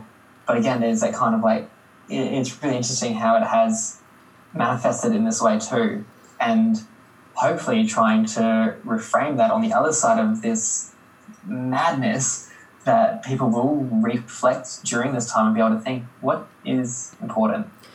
Yeah, How- yeah. what- I really what- hope it's a what massive exponential like all the shit that we've we've gone through this year as a as a planet i think if we could turn that upside down and double it in terms of a learning curve that would be so good to to be able to see what people have learned in this time like you said you know Mm-hmm. i don't actually need that brand Mm. new shirt because i can't get it right now and then you forget about it and you've got oh that's it 50 other shirts in your fucking cupboard or you know like, do you know what i mean like things little things like that like Yeah. living more minimally or you know, realizing that the sun does come up every day, you can watch that each morning, or you know, go for a swim in the ocean when, you, when you can, or buy your groceries locally at a certain time. Like these simple things that you know, walk down the street with your friends, contact your family overseas. Like it's a really Yeah. important time to reflect, you know, and also, and it's obviously it is. It is very shit that people have lost their jobs. Okay, that's I completely, completely agree with that Yeah, oh, 100%. and you know, and it's yeah. very sad. You know, I'm in a different position. I get paid by the government to to research, and so uh, Yeah. as a scholarship, so that's my job. I'm quite lucky to have that right now. But Mm. and I'm looking at a, a trying to solve a worldwide problem, and it might be a really good time to Yeah. reflect on your career. Are you an essential service? Are you something that is good for others, that is helping the world? And obviously, I understand not everyone's got the most amazing careers, but you know, No. um, you know, like freak. Just I'm, and this is not attacking anyone. Please let me get that out No. there for, Yeah, for listening. for like you know, like hospitality or hairdressers or like you aren't like you're not providing. You're not doing your part for the planet. Like you're not doing good for others. Yes, you're cutting their hair, Yeah. but but are you listening to them about their problems like Callan does, or trying to help them survive a suicide attempt, or are you trying to solve a worldwide Mm. problem like food waste, or are you a um, uh, do you work for Oz Harvest? Do you pick up food? But I, I, like I'm a bit biased in that in, Yeah. on that side of things. But like, or are you a counsellor No, who tries to make it- the it town really better? Provide that that and uh, even in, there's been that post that's been going on quite recently on social media about if you're not using this time productively, it wasn't you didn't like time, you like discipline, and like yeah, yeah, like, yeah, I to some extent I do agree, but then on the other side of things, like this is really impacting everyone's day to day lives. yeah, From not being able to go to the shops to people who are uh, elderly people that are that statistically speaking, if they do get this, they will die. Mm. They can't go out and live their life. They can't go out, and so it's not necessarily. No, you are being lazy. It's no, we're, we're all we definitely are all struggling with this. Um, if you by some chance had that time to be able to reflect, you do that, re- reflect, and, and see what you know what what impact you're having either to to the earth, to other people, to you. Like, are you happy in your job? Are you happy in your life? Are you happy with your routine, with your your relationships, with your intimacy? Are you happy with your interpersonal skills? Is there something that you really can reflect on? And if you can, that's great. Hopefully, you can really reflect on that. But again, if not, like I feel like that's okay too. If you have just you're going through grief, you're going through. It's quite traumatic what's happening in the grand scheme of things. Like there's whole countries like America are going to get absolutely fucked from this population. Like people wise, they're going. A lot of people are going to die. A lot of people have died already. Other countries like Iran, uh, um, Italy, they're really, really, really being impacted on a, a human cost level, which is Yeah. devastating. So it's okay if you're not. Oh, I'm going to learn another language, or I'm going to um, learn something. Like it's okay to not need to. There, there's a lot of societal pressure at the moment from a lot of posts I've seen on social media. Like you should be using this time productively. Yeah, yeah. But It's very okay to not be okay. Yeah, like yeah, yeah, but and okay it and it is okay to be okay as well. You know, yeah.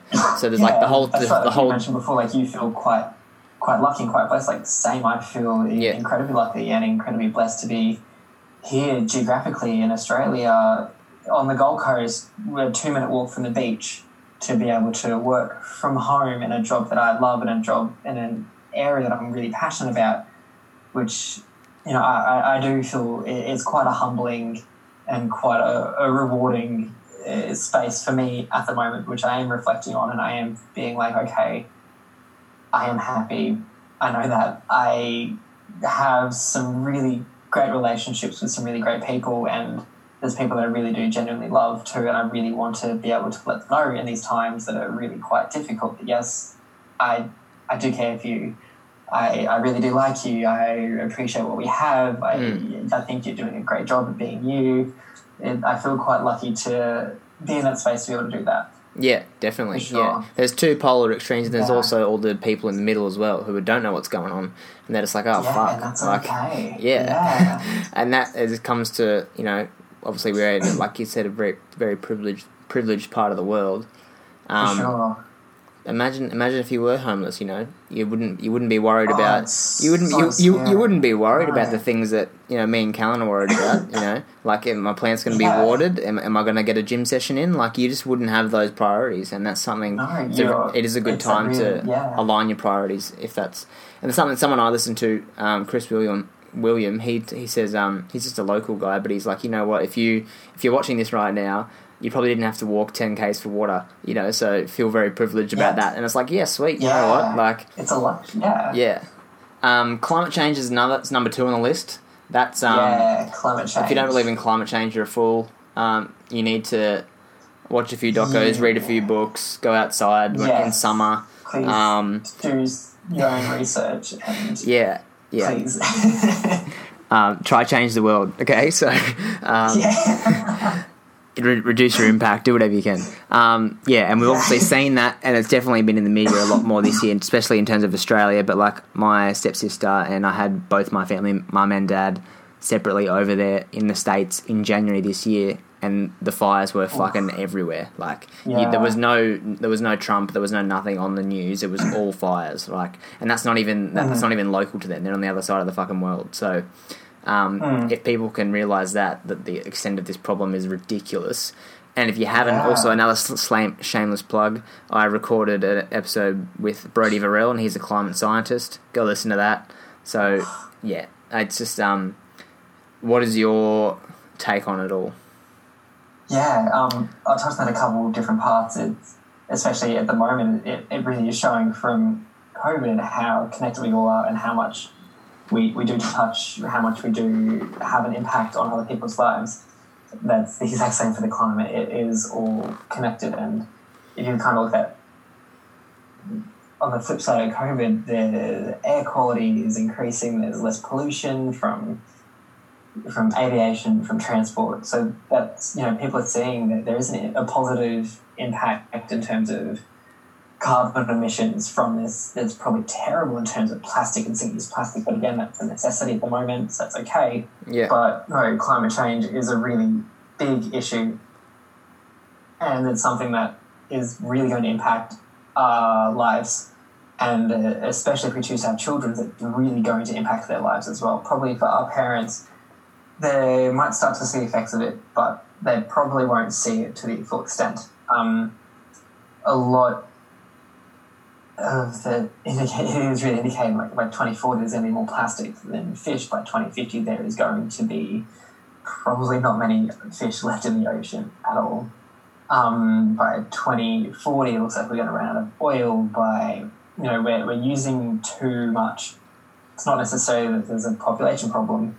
It's there's a consumption problem. yeah, And if you then look at it, I know we touched on it a little bit earlier around diet and climate, going, not trying to vegan bash people at all, but really scientifically speaking, going vegan is the biggest thing you can do as an individual to reduce your environmental impact on the planet. Yeah, um, in terms of like if you're looking like water consumption or greenhouse gases, vegetarian is not much different. Even having a significant, even having small portions of meat or not eating red meat will do massive for it as well, which are really great steps. And I've- I've seen a couple of graphs like there's not really that much difference between um, vegetarian and vegan for how much it is going to impact the environment, and even the same from only eating fish, for example. But anyway, that I think that goes into a whole ethical thing too. For, yeah, it's a slightly different conversation, but um, yeah, we are impacting the climate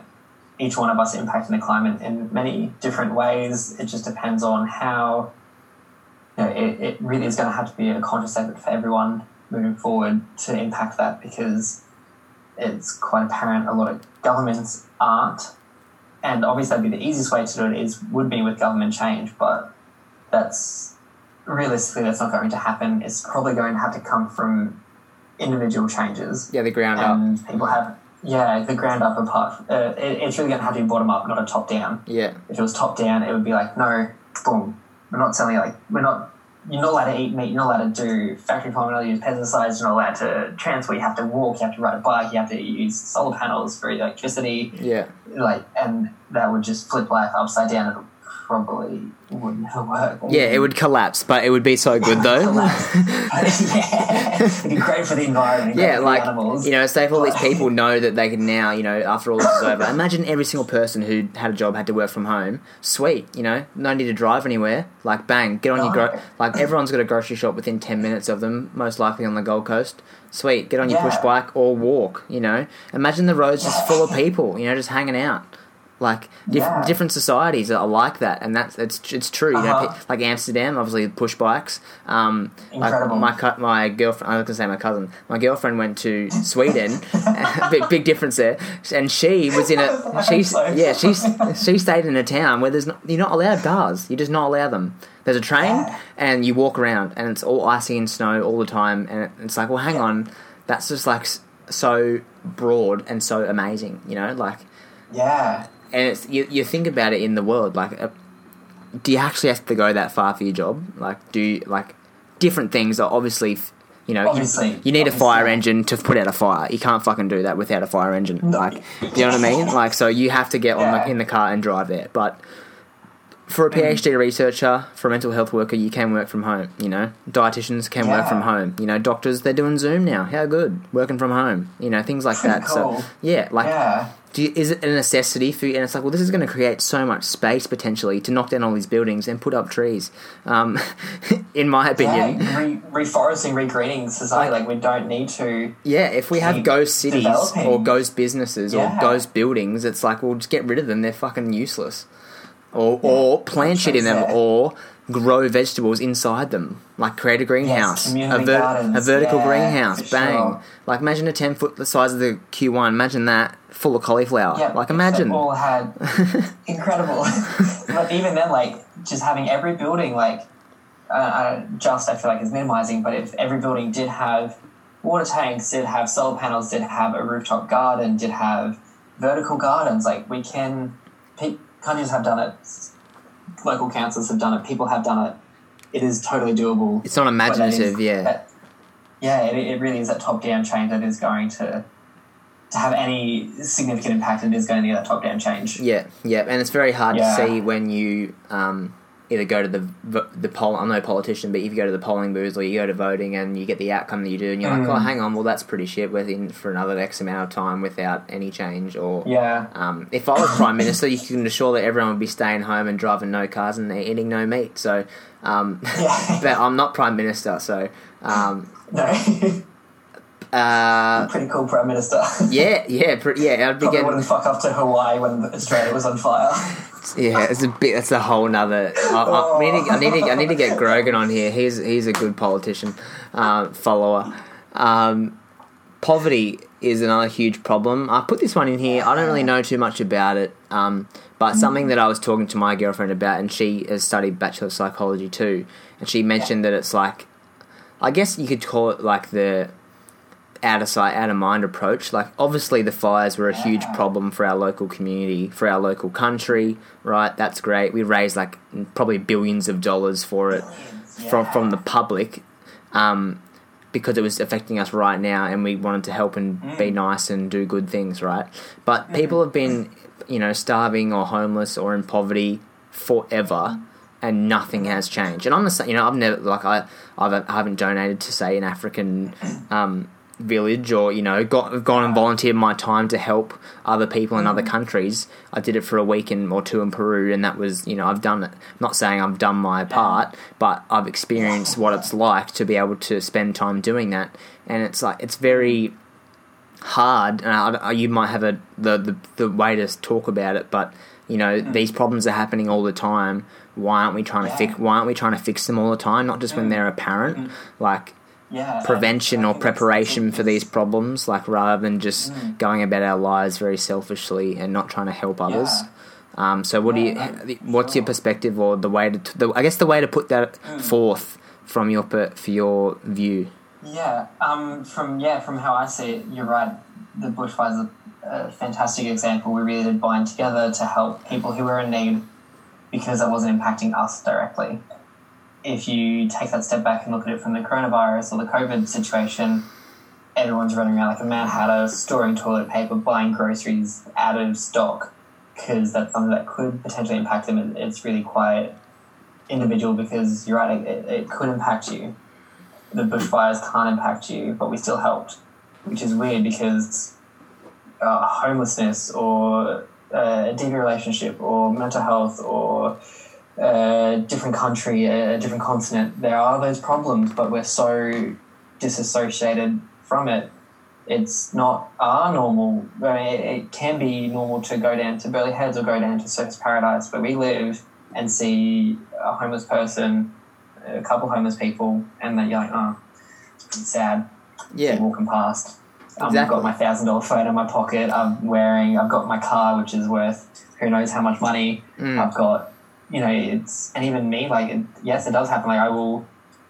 Like, obviously, I can't do it for everyone because you can't help. You really can't help everyone in Mm. any situation. But no, if like it, it doesn't have to be financial help. It can be just like, are are you okay? Like, and I know that's a really uncomfortable thing for a lot of people to do. I appreciate that it can be quite scary to talk to someone who looks really quite rough because Yeah. they haven't been able to have a shower. They've had mental health. They've had addiction. They've had domestic violence. They've had mm, childhood trauma. So they, you know, they're not.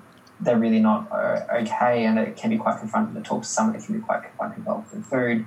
I get that, and even then, like you mentioned around volunteering or donating to these other organisations, there's still that kind of the thought of is this actually going to help?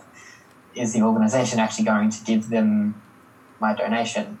So Mm. it's really hard to know if you do choose to help how much that help is actually going to help yeah, in Yeah. that situation. And it, it's weird. I totally agree with you, but we are we do disassociate from it in in this situation too, because we it, it won't ever really it probably won't ever impact us. But now we're going to be in um, in somewhere in Africa, somewhere in the Middle East, somewhere in India, somewhere anywhere else in the world.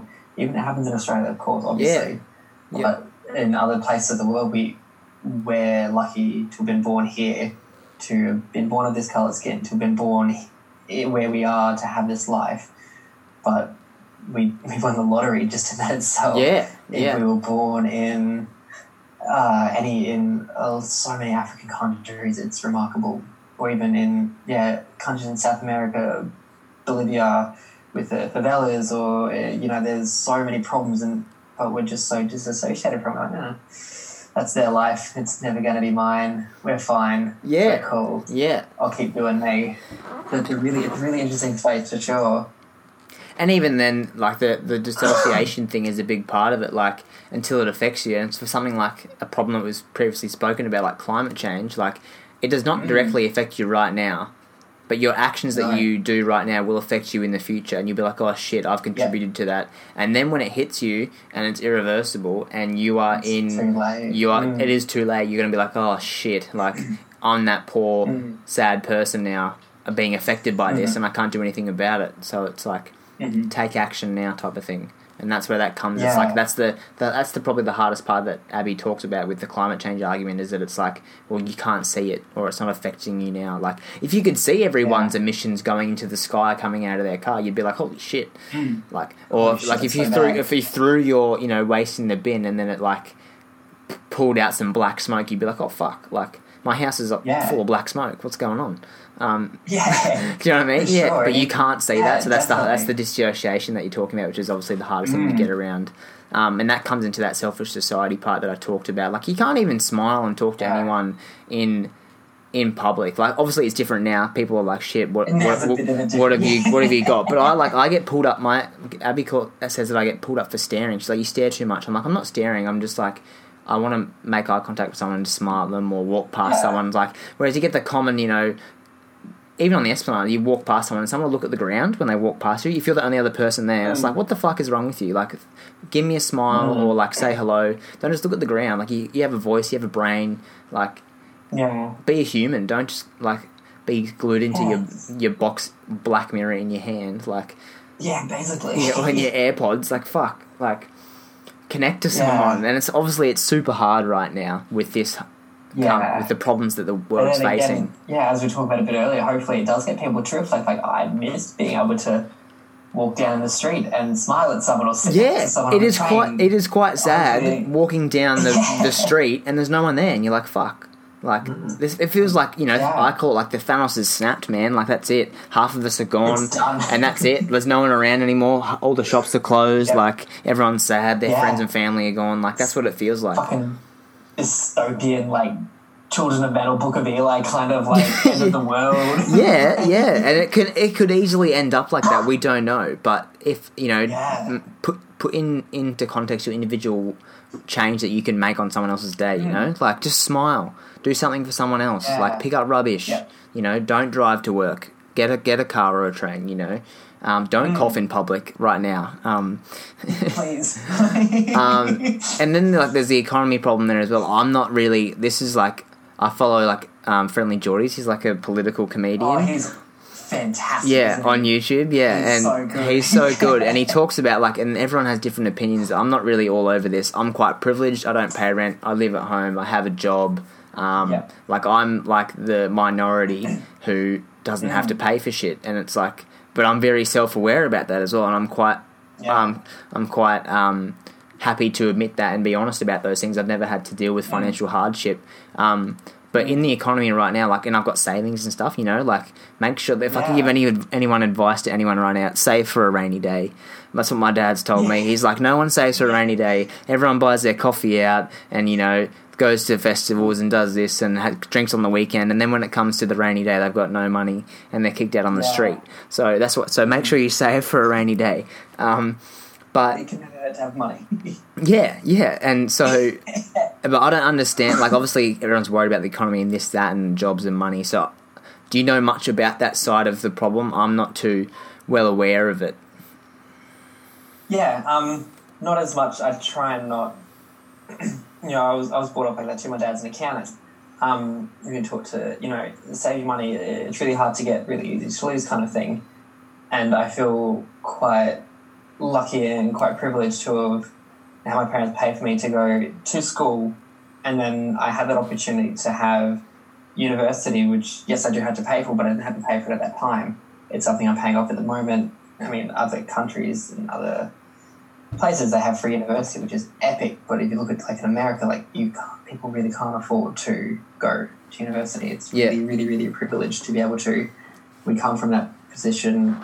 We're quite lucky to have not free education, but free at that time education paid off later on.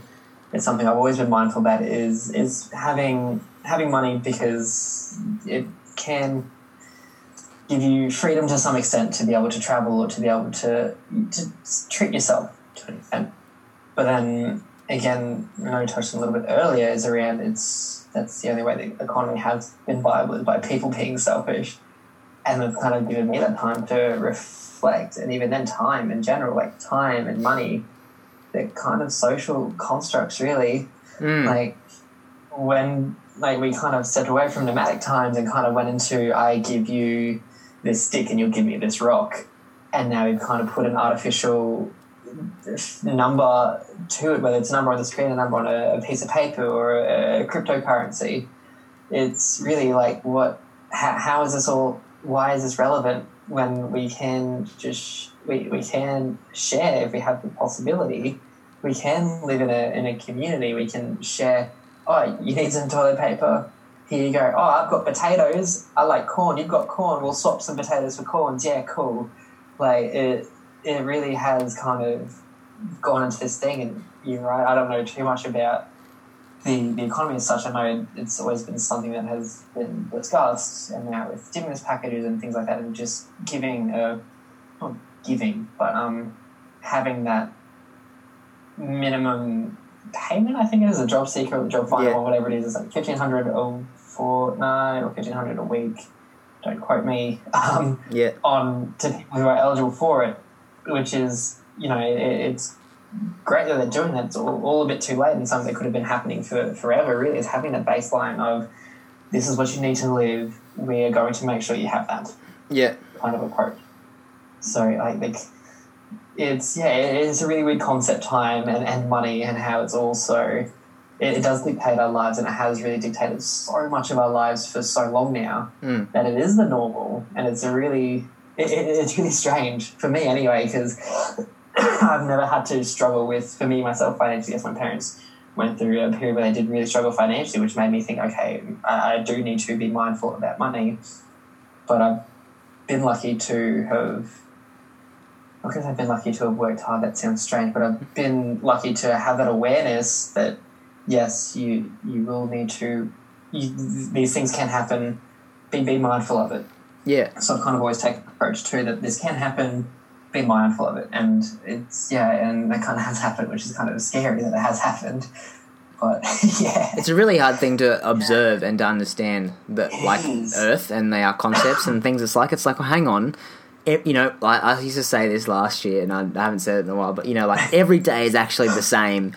We we just call it Monday, like yeah. like do you do you know what I the sun mean? goes, Like the sun goes down, and we've called that a Monday. We've called it it's like that's that's something Uh, that we've created. Like you know what I mean? Or like this rub this rubber band in my hand is is worth five cents. Like not really, Right. Like it's not really worth that much. it's Like worth five cents because someone up there said it's worth five cents. But Yeah, and it's like, well, where did you get that market research from? It's like, oh, well, you know, well, John and, and Sandy, they do theirs for four cents, so I'm going to do mine for five cents. And it's like, well, wh- what do they base it on? You know, did Jesus come down and tell them that was worth four cents? No. Like, did, It's- you know what I mean? Like, it's, It's been, it has been socially constructed that that's how much it's worth, and it's and when you think Yeah, about stuff, and I, strange. I asked Abby the other day, I'm like, why do people do stuff? Like, and she was like, what? Just survive, you dickhead. But, but like, I've- but do you know what I mean? Like, why do we, why do we post on Instagram? Why do we even have Instagram? Why do Yeah. we, I don't know. why do we brush our teeth? It's like, well, you know, people used to eat food without teeth. You know, it's like it's thing, simple things. It's like, well, hang on, this is just weird. Like the whole, gets, the, it gets weird once you really start to think about Yeah, it. and you feel so kind of sick. About it, it's just Yeah. a really big existential crisis. Like ah, yeah, yeah, it's really weird, and it's like, oh, that's what leads to a disassociation of everything. You get overwhelmed. It's like I'll disassociate from it. yeah, It's not happening. yeah, yeah. Be cool. I'll just put, I'll just put the rubbish in the cupboard.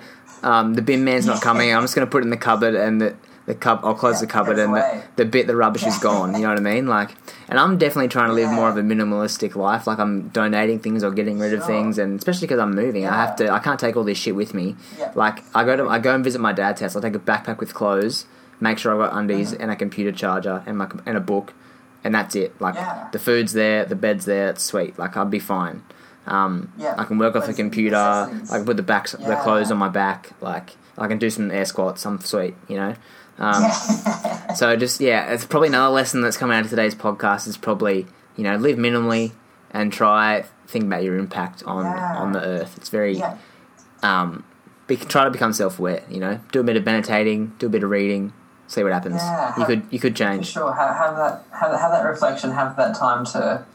we- We are lucky. We, we can, well, for you and me anyway, we can make these choices. We have that freedom. We have that autonomy. We can Yeah, reflect and really think think inwards on, on the situation to be like, okay, let's try and sit with this for a while, and then how do I sit with it after sitting with it? And Yeah. make those decisions. And it's it's okay to change. It's okay to have different opinions. It's okay to have different lifestyles. It's okay to to do what you're doing, but maybe it's not okay if it's going to negatively impact other people or maybe the environment or animals, wherever you want to draw that line or whatever you want to do it for. But if it's okay with you and it doesn't hurt anyone, that's great. If it hurts other people, that gives you that time to Yeah. reflect on it and how you can change that. Yeah. D- just like I guess two things I could say is like, what are you doing? Like, hmm. what if you're listening right now? What are you doing to help others, Yeah. help the planet, and then also if it's not doing either of the two of those things, change it or do it better. So that's my Yeah, and, and re- research and, and educate on how you can. Yeah, do it evidence based. Yeah, don't just you know say, oh, okay, this, the sky's now red. Doesn't work because it's not evidence based. Like you can't just name shit. Um, Yes, so peer reviewed, look at peer reviewed studies. Be, Yeah. be mindful about what you where you're reading your research. um, off topic now, Callan. Just before we finish up, what are your what are your goals, Yes. big and small, at the moment? Like obviously things have changed, but say say at the start of this year, what were your goals for twenty twenty? yeah, um, I had some goals. I was, had some travel goals. I had some um, gym goals. I had some work orientated goals too.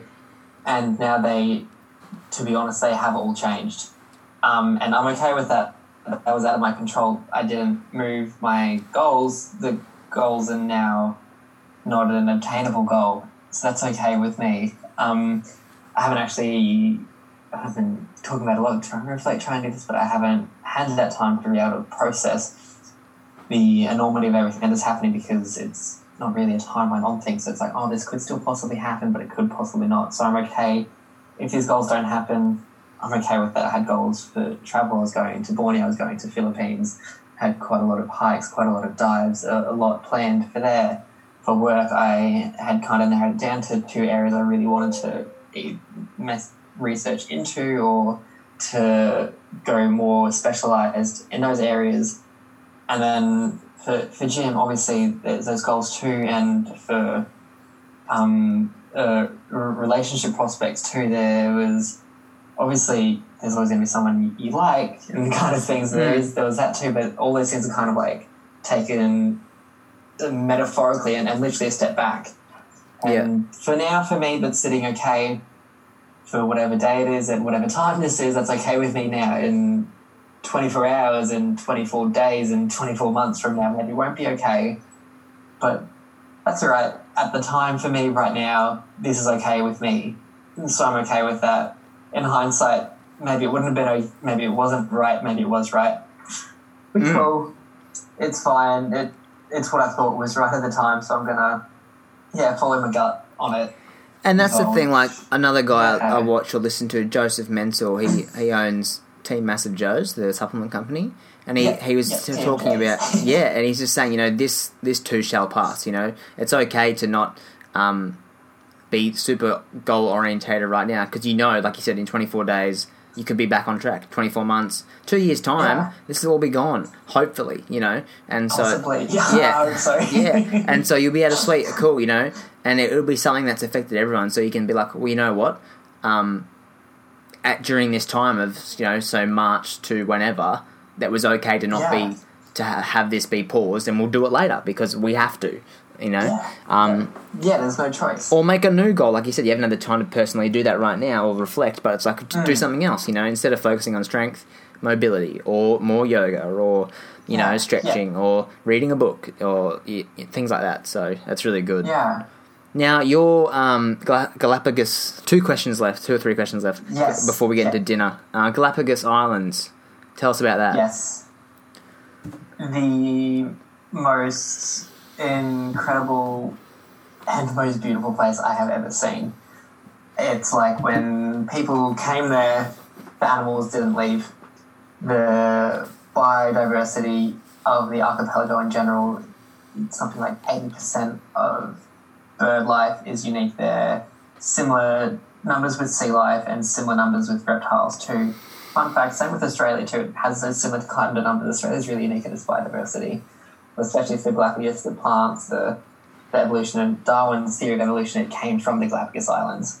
And it is seeing how animals have been able to uh, adjust and evolve and being, being able to, uh, from a biological evolutionary perspective, been able to adapt and improvise, adapt, overcome. Like literally, I've done that. Like they have got the strongest species of that thing there, and it is just an incredibly beautiful part of the world. It's on the equator. The water's beautiful. It's crystal clear.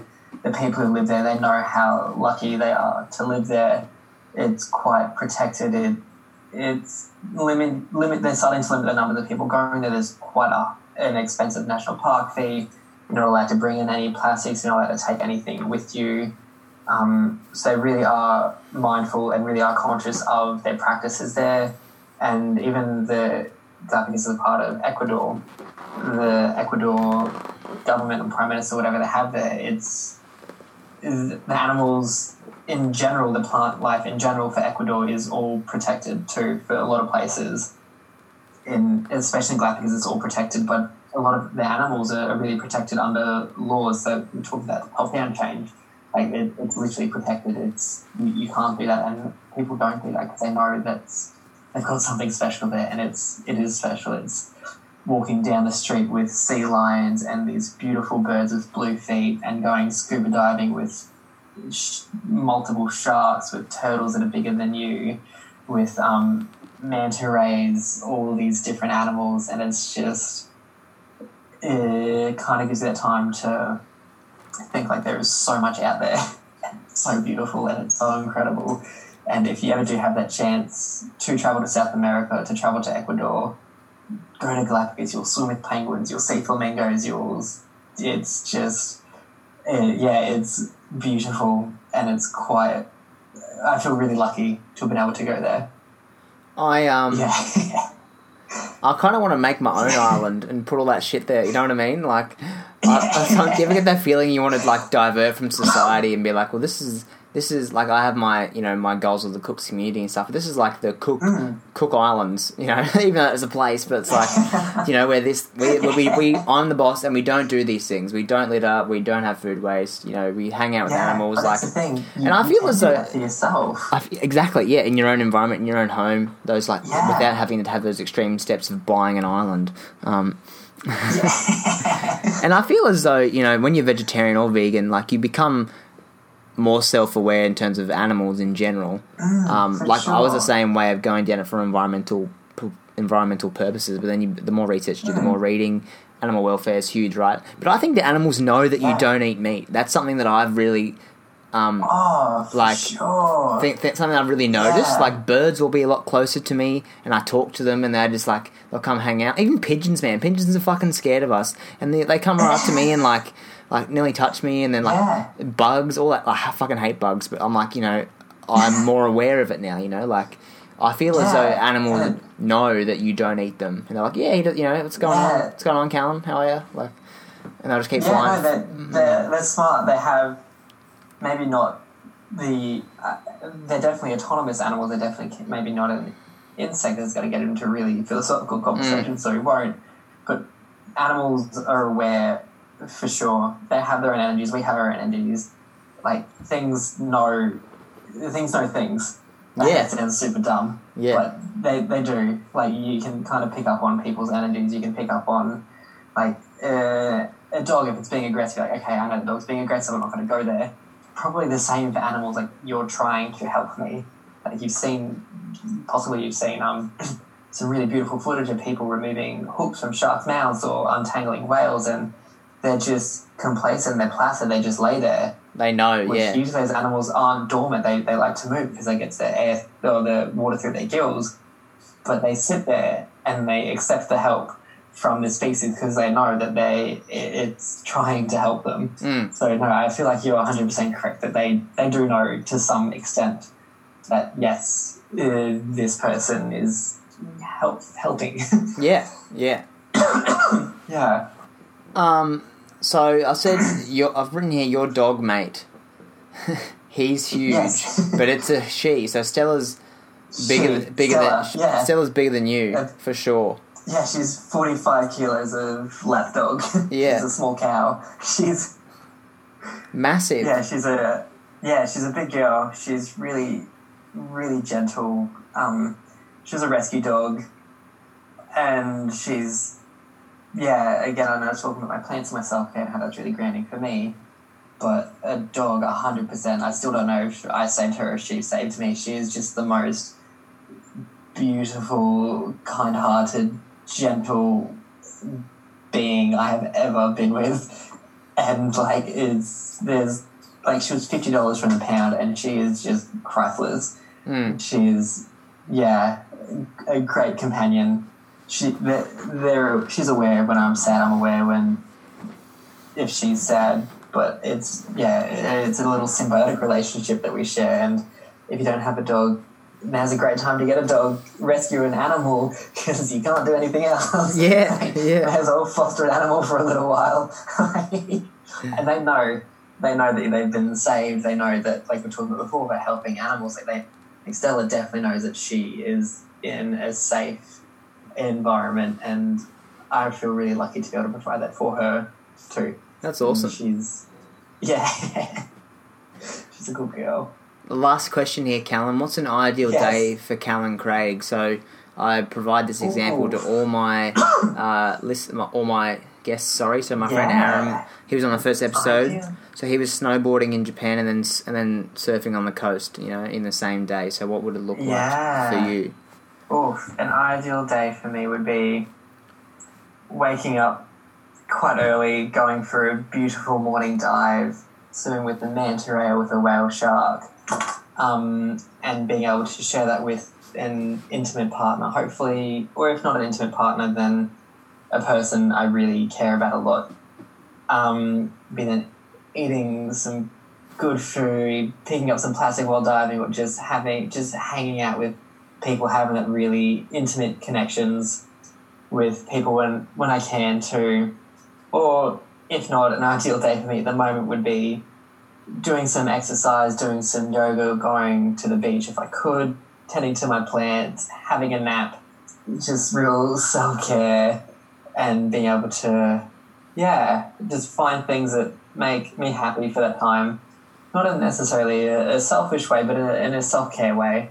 They're, very different things, selfishness and self care. Mm. But no, ideally it would be being with a person I am into, uh, someone that I care about and being able to share really quite beautiful experiences like a sunrise or um, cold water on us or something intimate and, and something grounding to, to be able to share that with would be and definitely an ideal day. So like scuba diving or um, snorkeling, exercising, anything, anything really. I know it's quite a, a lighty-darty answer, but it would be yeah, going to nature, diving, hiking, bushwalk, um, eating beautiful, whole, organic, vegan food, and just having a nap, having sex, like just anything intimate, anything. Yeah, that would be an ideal day. That's awesome. No, very good response. No, that's that's you know, it's your ideal day. It's for you. It's, it's up to you. You know what I mean? Like Yeah. your yes, people's ideal days could be experiencing natural disaster. You don't know. You know, and having that having that true. having that fear element. Like, what am I going to do? Shit. But you know, it's, Yeah. yours is obviously different to that. So no, that's great. Thanks for answering that and being able to be so right. being able Good to be so honest. It's good. Uh, where can listeners find you, Callan? Um, that's a good question. Um, I guess Instagram is probably my most active types of um, platform. I tend to post a lot around obviously environment, obviously my plants and my dog, but also around um, mental health, self care, support options as well. Um, yeah, Instagram is probably a good place to find me. It's shameless plug with little eco tips as well, and yeah, Instagram probably is definitely my most active. I don't have like a, a blogging or anything like that. yeah.